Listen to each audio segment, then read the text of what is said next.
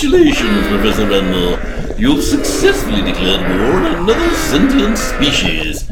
Your mother must be so proud. Sorry, Dr. Weasel. How was I to know that gigantic lava ball creature would react like that to the flare gun? Basic common sense. Shot me, I'd be well knocked off. Yes, yes, yes, Mr. Flamey Boots. I'll get you in a moment. After I've finished admonishing the Terrans. We need to get out of here, Doctor. Right now. That thing looks about ready to blow its stack. Typical of a primitive life form, ascribing primate emotional complexes to higher being. Entities who've lately surpassed the evolutionary stages where emotional responses manifest no matter. I'm not picking an argument with you, Doctor, but alien or not, that life form looks like it's got a temper to me.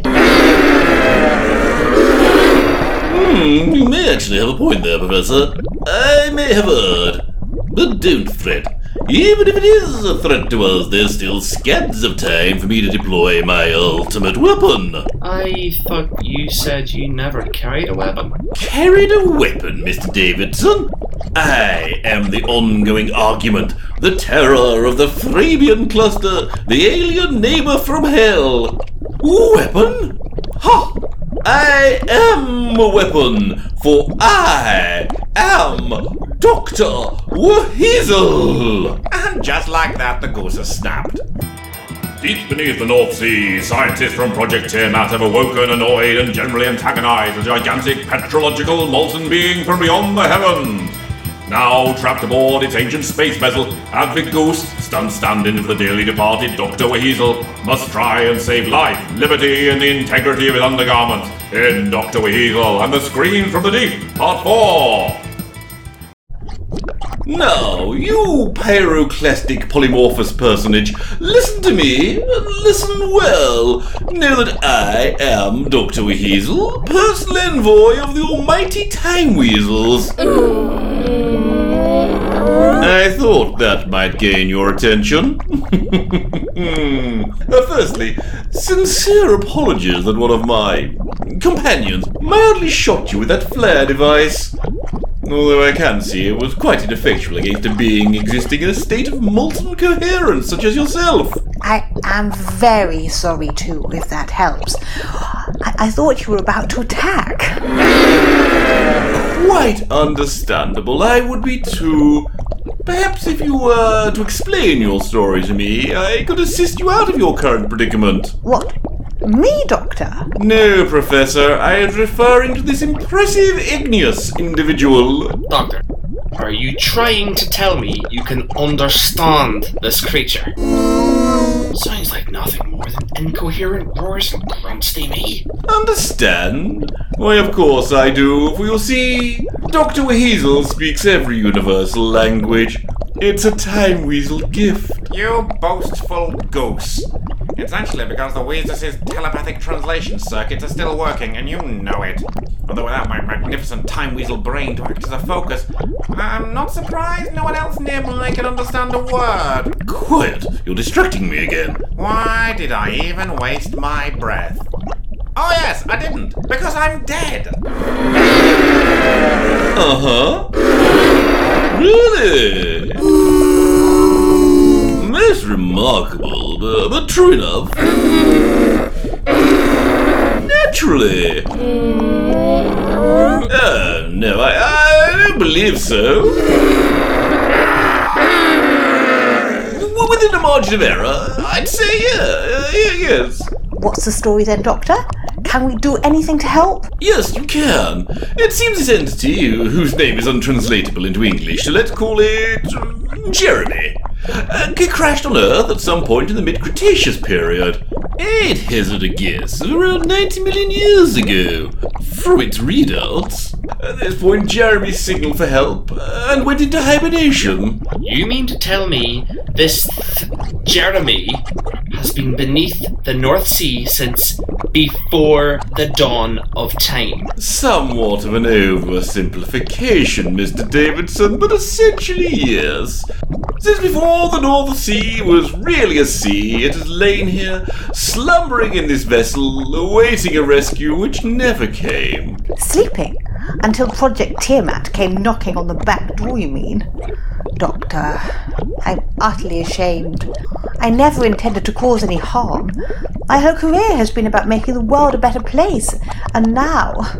Oh, I've nearly caused an intergalactic war crime. Come off it, Professor. There's only one master of hyperbole here, and that's me. Actually, uh, when you consider the outcome, you may have unknowingly done some good. Without your drilling, who knows how many more million years Jeremy would have slept? What happened to his people? Why, why didn't they rescue him? Well, leaving aside the issue that Jeremy's gender doesn't correlate to a binary taxonomy, Mr. Davidson, uh, you have, nevertheless, posed a most excellent question. One that, with Jeremy's gracious permission, I shall try and answer.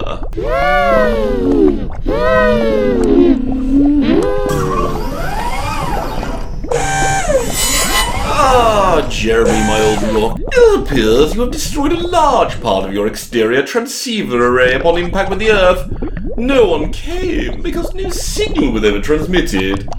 Unfortunate, but true. However, it's readily rectifiable with the aid of some equipment from the Weasleys. Mr. Davidson, Professor Ranmore, if you'll be so kind as to keep Jeremy company for a few moments.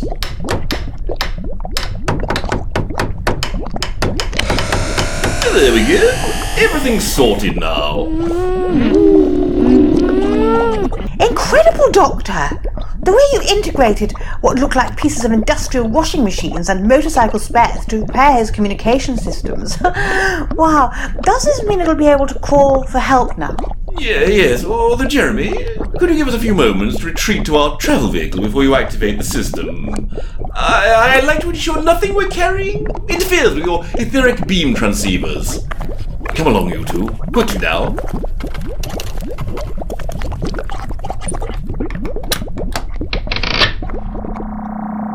Was moving in here really necessary, Dr. Weasel? For a radio transmission? Yes, yes. Keep an eye on that monitor over there. Jeremy, you can activate your system now. Uh, good luck.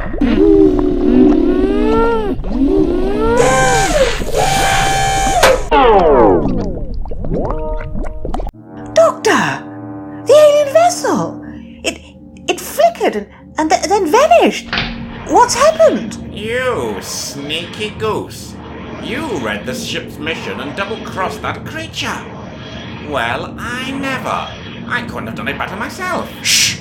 Well, Professor, you see, I may have inadvertently rewired Jeremy's space warp drive to its communication array controls. He'll be halfway beyond the Crab Nebula before he could have realized anything was amiss. I'm confused. I thought you were trying to help it contact their people. Yes, yes, I was, until I got a good look at its navigational logs while I was conducting the repairs. It seems Jeremy wasn't on Earth to run a few scientific tests. It was looking for somewhere for their people to set up shop. That was a colonization vessel. But Jeremy's people would be sentient molten rocks. They'd disrupt Earth's entire ecosystem. Exactly, which is why I had to do the old navigational switcheroo. The last thing Earth needs is thousands of Volcanians strutting about the place, setting everything ablaze. Will Jeremy be able to find its way back home? Uh, that might be a problem. Uh, given the amount of time which has passed since he left. Yes, uh, here's the entry for Volcania, a world in the Microndia region. Oh. Their local star went supernova about 30 million years ago. Still, I'm almost certain at least a few of their people made it to the stars. So, all's well that ends well. Doctor, if it's all the same to you, if you could please drop me and David back on the rig now. I've suddenly lost any desire to keep travelling with you. Well, There's gratitude for you. Not like I exploded, Jeremy. Certainly a big, healthy, glowing Volcanian like him would be more than capable of eventually finding a new world. Now, is it back to Entity HQ to continue my work there? Hmm, or is it on to the cosmos and find a new companion to ask expository questions and make the tea and occasionally get kidnapped? Hmm. Oh! Oh, right. To get rid of this time weasel corpse. Come along, Doctor. Oh! That's really smart. Hi, time we got one of those anti-static strips in here. Doctor! But, but, you died! Almost, Abvic. I would have rejuvenatized, but uh, those Weezer blasts disrupted my semiotic nucleonic organelles. So the renewal process was neutralized. You mean you would have changed your whole body and personality, but didn't, and now you're all better? What a load of old tosh! No, no, that's pretty much the truth, Vic. I uh, went into a deep healing trance. It's an old Galawayan trick from before my people could totally renew their bodies at the point of death.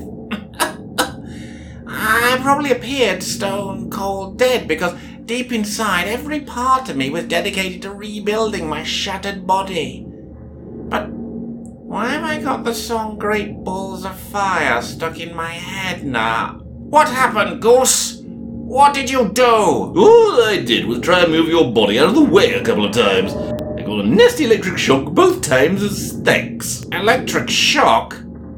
Oh, Groblox. You didn't start walking, talking, and acting like me, did you? Not at first, but uh, now you mention it, as time went on, I kept hearing your voice inside my head as well. Uh, I assumed it was my memories of you. or, or that I'd started cracking up under the grief of your death. You flaming, flipping fusspot. My consciousness must have projected itself inside you when my body recovered. Oh, and now I feel so dirty that a thousand showers won't be enough. Oh, Ah, which explains how I knew to fly the Weasleys and build all that technology and operate the sonic nail file too, now I come to think of it. Uh, given I've normally not got the first clue about any of that sort of thing. Once I've had a decent meal, a long nap, and into some fresh clothes, Advic, you and I are going to have a very long talk. I'm not entirely happy to know our mentalities have been so intimately intertwined. Oh, do grow up, Doctor. It's not the end of the world. Where next for the newly refreshed Time Weasel Supreme?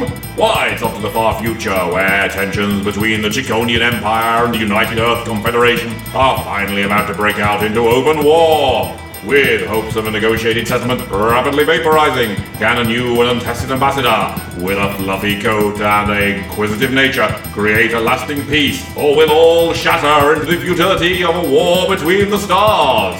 Explore the possibilities in Dr. Weasel and the Foul Legend of Maine, Part 1! Dr. Weasel's Weasel to the Audience Prize production, starring Randolph Weaseling and Dr. Weasel, Killington Goose, That Big Goose, and featuring Joe Scott Darrell Professor Terry Ranmore, Connor Darrell as Dave Davidson, and special monster effects from Joe Ryan. Don't forget to like, share, and subscribe!